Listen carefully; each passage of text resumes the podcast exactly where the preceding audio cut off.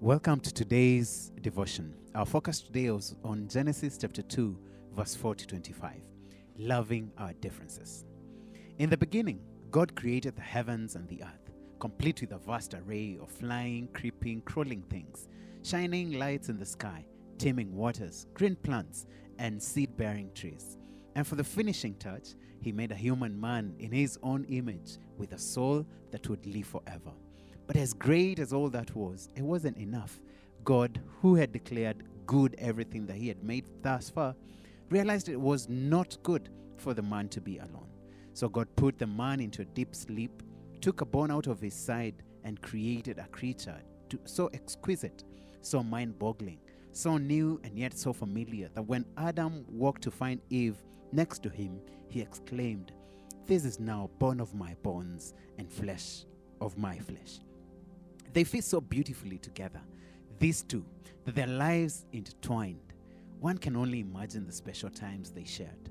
The first time they made love, their first sunrise together, their late night walks through the garden. How God must have delighted in these creatures He had made to expand the harmonious, loving relationship enjoyed by the Trinity itself.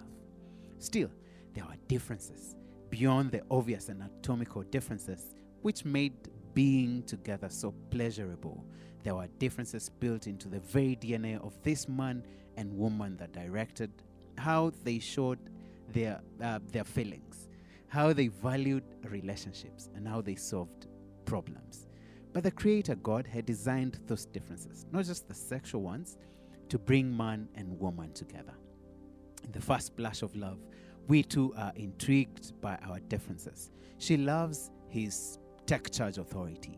He is intrigued by her emotional vulnerability. She is impressed by his concern for others. He admires her dedication to her work. He loves the sound of her voice. She loves his willingness to listen.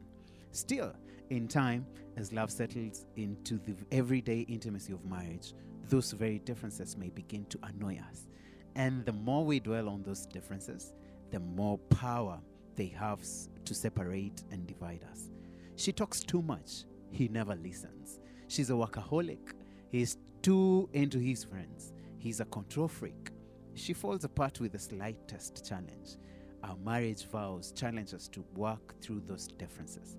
They remind us that no matter what threatens to divide and conquer us chronic sickness, job changes, cross country moves, recurrent infertility, pornography addiction, overspending we will give our best effort to hang in there together, loving, honoring, and obeying each other. We can't do that alone, however. The super glue that holds us together when everything threatens to push us apart is the God before whom we made our marriage vows. Through the power of His saving love, He can so transform us that we become more like Him. And amazingly, for all our differences, more like each other. And in that oneness, we become, as Ecclesiastes 4.12 says, a cord of three strands, which is not easily broken.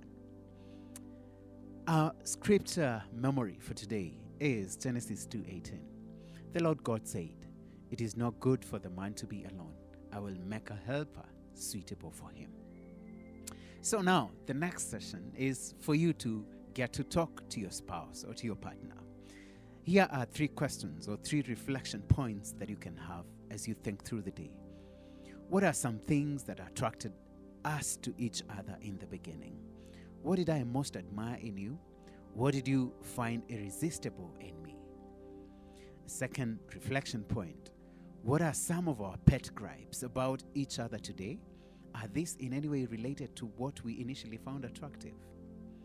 Reflection point three what are some differences that have actually helped improve and strengthen us? How does appreciating those differences make us more willing to accept differences in other people? We pray that you will be able to engage with your spouse or partner uh, today on those points. God bless you.